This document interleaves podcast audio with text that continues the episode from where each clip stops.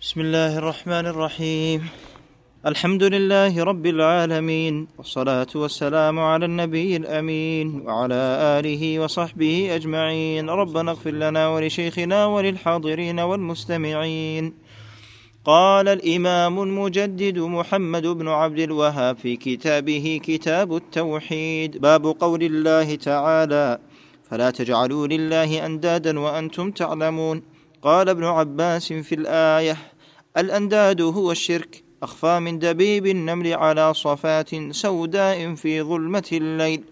وهو أن تقول والله وحياتك يا فلان وحياتي وتقول لولا كليبة هذا لاتى اللصوص ولولا البط في الدار لاتى اللصوص. ما عندك وأتا في الآتانا؟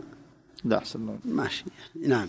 وقول الرجل لصاحبه ما شاء الله وشئت وقول الرجل لولا الله وفلان لا تجعل فيها فلانا هذا كله شرك رواه ابن أبي حاتم.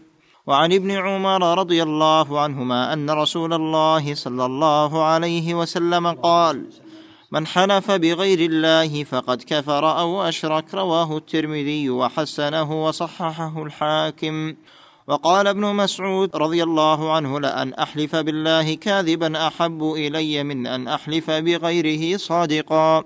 وعن حذيفة رضي الله عنه عن النبي صلى الله عليه وسلم قال لا تقولوا ما شاء الله وشاء فلان ولكن قولوا ما شاء الله ثم شاء فلان. رواه أبو داود بسند صحيح.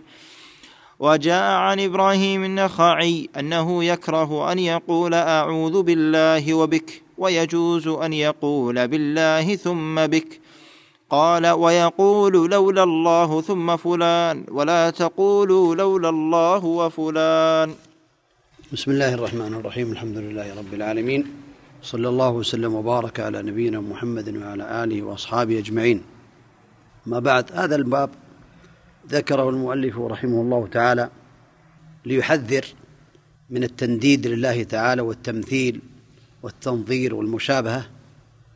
لهذا قال رحمه الله باب قول الله تعالى فلا تجعلوا لله أندادا وأنتم تعلمون. الند المثيل والنظير والشبيه والعدل العديل يعني جعل الند لله هو صرف العبادة لغير الله تعالى. أو نوع من أنواع العبادة. هذا من الشرك ومنه الحلف بغير الله. شرك أكبر إذا اعتقد أن المحلوف به مساو لله في التعظيم. وكذلك لو قال ما شاء الله وشئت وهو يعتقد بأن هذا مساواة لله تعالى فهو شرك أكبر. أما إذا كان شرك الألفاظ ولا يعتقد بأن هناك أحدا يساوي الله تعالى في التعظيم فهو شرك أصغر. فالصحابة رضي الله عنهم يفسرون الآية النازلة في الشرك الأكبر أنها تعم الأصغر كذلك. ولهذا استدلوا فلا تجعلوا لله أندادا وأنتم تعلمون. ولهذا قال ابن عباس في الآية الأنداد هو الشرك أخفى من دبيب النمل على صفات سوداء في ظلمة الليل وهو أن تقول والله وحياتك يا فلان وحياتي وتقول لولا كليبة هذا لأتانا اللصوص. ولولا البط في الدار لأتانا اللصوص وقول الرجل لصاحبه ما شاء الله وشيت وقول الرجل لولا الله فلان. هذا كله وما يشابهه من الشرك لأنه عطف بالواو وهي تقتضي مساواة ولكن الواجب أن يقول لولا الله وحده وهذا من الله وحده أنا بالله وحده. والدرجة الثانية يقول لولا الله ثم أنت هذا من الله ثم منك. أنا بالله ثم بك. وهكذا يجعل فيها ثم ولا يجعل الواو لأنه يشارك فلا يقتضي المساواة. كذلك حديث عبد الله بن عمر رضي الله عنهما عبد الله بن عمر بن الخطاب في النسخة لعل هو سقط أو خطأ وإنما هو عن عبد الله بن عمر بن الخطاب رضي الله عنهما. أن رسول الله صلى الله عليه وسلم قال من حلف بغير الله فقد كفر أو أشرك. رواه الترمذي. هذا يدل على أن من حلف بغير الله حلف بالنبي حلف بحياته حلف بشيء دون الله فهو شرك أكبر إذا كان يعتقد بأنه مساو لله في التعظيم. أما إذا لم يعتقد ذلك بل من شرك الألفاظ جرى على لسانه الحلف بغير الله تعالى ويعتقد بأن الله تعالى هو العظيم وهو الذي ليس كمثله شيء وهو السميع البصير ولا يسويه مثيل ولا غير ذلك فهذا شرك أصغر. وقال ابن مسعود لأن أحلف بالله كاذبا أحب إلي من أن أحلف بغيره صادقا. هذا الحديث رواه عبد الرزاق موقوفا عن عبد مسعود رضي الله عنه والطبراني في الكبير وقال في مجمع الزوائد رواته ثقات رواة الصحيح. لا شك أن عبد الله بن مسعود هو من أصحاب النبي عليه الصلاة والسلام ويعرف الحلف بغير الله بأنه شرك من الشرك الأصغر إن لم يعتقد مساواته لله تعالى. ويعتقد كذلك أن من حلف بالله كاذبا فهذه معصية كما تغمسه في النار. الحلف بغير الله كاذبا على شيء في المستقبل وليس في الماضي هذا يكون من الحلف. اليمين الغموس هي أسهل أسهل من الشرك بالله تعالى. هذا يدل على أن الشرك الأصغر أكبر من الكبائر. الشرك الأصغر أكبر من الكبائر. وعن حذيفة رضي الله عنه النبي صلى الله عليه وسلم قال لا تقولوا ما شاء الله وشاء فلان ولكن قولوا ما شاء الله ثم شاء فلان. وهذا يدل على أن كل هذه الأمور تسند إلى الله وحده فتقول ما شاء الله وحده. أي الدرجة الأولى كما تقدم. ما شاء الله ثم شئت لا بأس. ما شاء الله وشئت هذه الدرجة الثالثة هذه لا تجوز وهذه محرمة. في كل الألفاظ السابقة هي على ثلاث درجات. قل ما شاء الله وحده أنا بالله وحده. الدرجة الثانية ما شاء الله ثم شئت أنا بالله ثم بك. الثالثة أن يجعل فيها واوا وهذا من الشرك الذي نهي عنه في هذا الحديث وبغيره لهذا قد جاء عن إبراهيم النخعي أنه يكره أن يقول أعوذ بالله وبك. هذا يكره تكره كراهة التحريم وليست كراهة التنزيه لأن هذا من الشرك لأنه ذكر الواو التي تقتضي المشاركة والمساواة بل يجب عليه إذا أراد هذا اللفظ أن يقول أعوذ بالله وحده أو أعوذ بالله ثم بك لا بأس لكن الأفضل أن يقول أعوذ بالله وحده أو أعوذ بالله منك لا بأس أو يقول بالله ثم بك قال ويجوز أن يقول بالله ثم بك قال ويقول لولا الله ثم فلان ولا تقولوا لولا الله وفلان. كما تقدم. يجب على العبد أن يبتعد عن واو التشريك وأن لا يجعلها في كلامه وإنما يقول لولا الله وحده أنا بالله وحده توكلت على الله وحده هذا من الله وحده وهكذا. وإن قال ثم فلا بأس. والدرجة الثالثة ممنوعة وأسأل الله تبارك وتعالى لي ولكم العلم النافع والعمل الصالح والتوفيق لما يحبه ويرضاه. صلى الله وسلم وبارك على نبينا محمد وعلى آله وأصحابه أجمعين. نعم.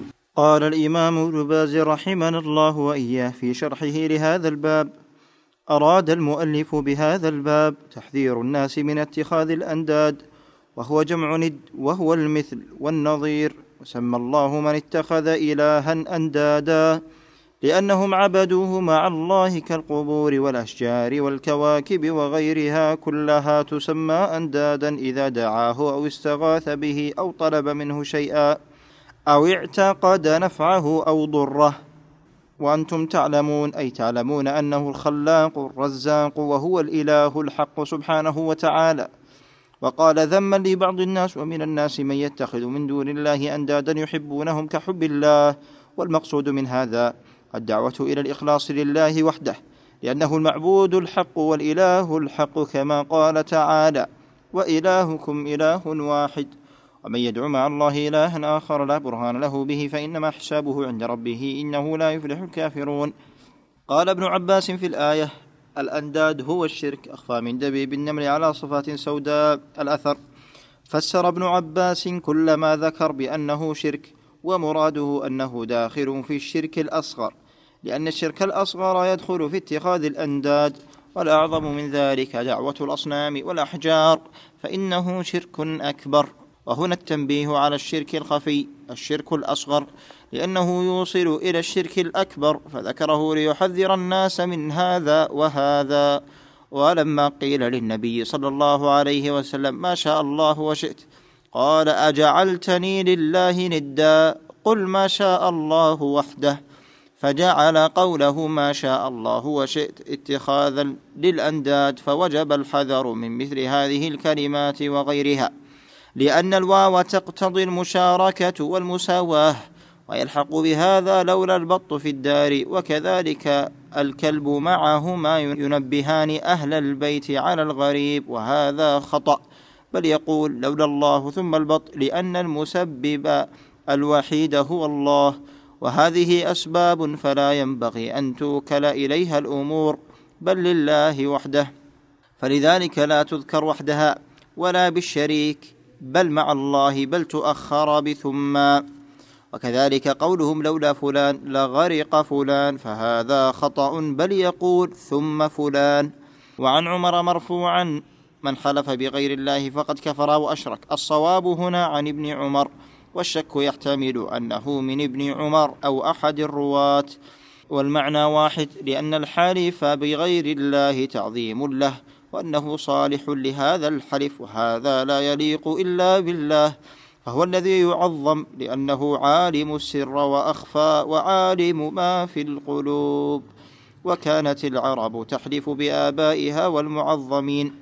وكان هذا موجودا في أول الإسلام ثم نهى النبي صلى الله عليه وسلم عنه وحذر منه وقال ولا تحلفوا بآبائكم ولا أمهاتكم ولا الأنداد. وقال من حلف فليحلف بالله أو ليصمت. وروى الإمام أحمد بإسناد صحيح عن عمر نفسه عن النبي صلى الله عليه وسلم من حلف بشيء دون الله فقد أشرك. هذه رواية عمر. وهذا من الشرك الأصغر وقد يكون من الأكبر إذا قام بقلب المحلوف أن هذا المحلوف به له شأن ويتصرف في الكون ويستحق أن يعبد من دون الله وإلا فهو من الأصغر. ولهذا ورد أنهم في أول الإسلام يحلفون بآبائهم ثم نهوا عنه إجلالا للتوحيد وتعظيما لجانب الله وسدا للذرائع الموصلة إلى الشرك. قال ابن مسعود رضي الله عنه لأن أحلف بالله كاذبا أحب إلي من أن أحلف بغيره صادقا لأن الحلف بغير الله شرك والحلف بالله كاذبا معصية والشرك أعظم من الكذب وجنس الشرك أخطر من جنس المعاصي والكذب لا يجوز ومحرم. عن حذيفة رضي الله عنه مرفوعا لا تقولوا ما شاء الله وما شاء فلان ولكن قولوا الأثر لأن الواو تقتضي المساواة والتشريك فلا تجوز بخلاف ثم فإنها للتراخي فهي جائزة والكمال أن يقول لولا الله وحده. وجاء عن إبراهيم النخعي أنه يكره أن يقال أعوذ بالله وبك فلا يجوز أعوذ بفلان ولا بالله وبفلان بل يقول أعوذ بالله ثم وهذا من كمال التوحيد. والواجب على المسلم أن يحرص على كمال توحيده وإيمانه وأن يبتعد عن الشرك دقيقه وجليله وأن يبتعد عن المعاصي فإنها تنقص التوحيد والإيمان واليقين. فائدة حديث أفلح وأبي. وهذه أسئلة الفوائد هذا ذكرها هذا الناقل المفرغ للأشرطة قال فوائد وهي أسئلة يسألها الشيخ رحمه الله ومختصرها يعني يذكر بعضها. نعم. نقرأها أحسن الله نعم لا بأس. نعم. حديث أفلح وأبيه هذا قبل النهي في أول الإسلام. لا يجوز أن يقول لولا الله ثم النبي لما اهتدينا. حديث لا يخاف إلا الله والذئب. ليس من هذا الباب بل هو جائز. إذا قال بذمتك أسألك أو بالأمانة. إن قصد به الحلف لم يجز وإلا فلا وجاز. يجوز أن يقول أعوذ بالله منك لأن النبي صلى الله عليه وسلم قال لقد عذت بعظيم ثم تركها. إذا قال رجل لمن أحسن إليه أنت لامراه تزوجها عليه الصلاة والسلام وحين الدخول قالت أعوذ بالله منك. قال لقد عذت بعظيم الحق بالك أو كما قال عليه الصلاة والسلام. نعم. إذا قال رجل لمن أحسن إليه أنت المنقذ العظيم فهذا بحسب نيته والأفضل أن يقول لولا الله ثم أنت لأن قوله أنت المنقذ العظيم قد توحي بشيء. انتهى كلامه. نسأل الله عز وجل لنا ولكم العلم النافع والعمل الصالح والتوفيق لما يحبه ويرضاه. صلى الله وسلم وبارك على نبينا محمد وعلى آله وأصحابه أجمعين.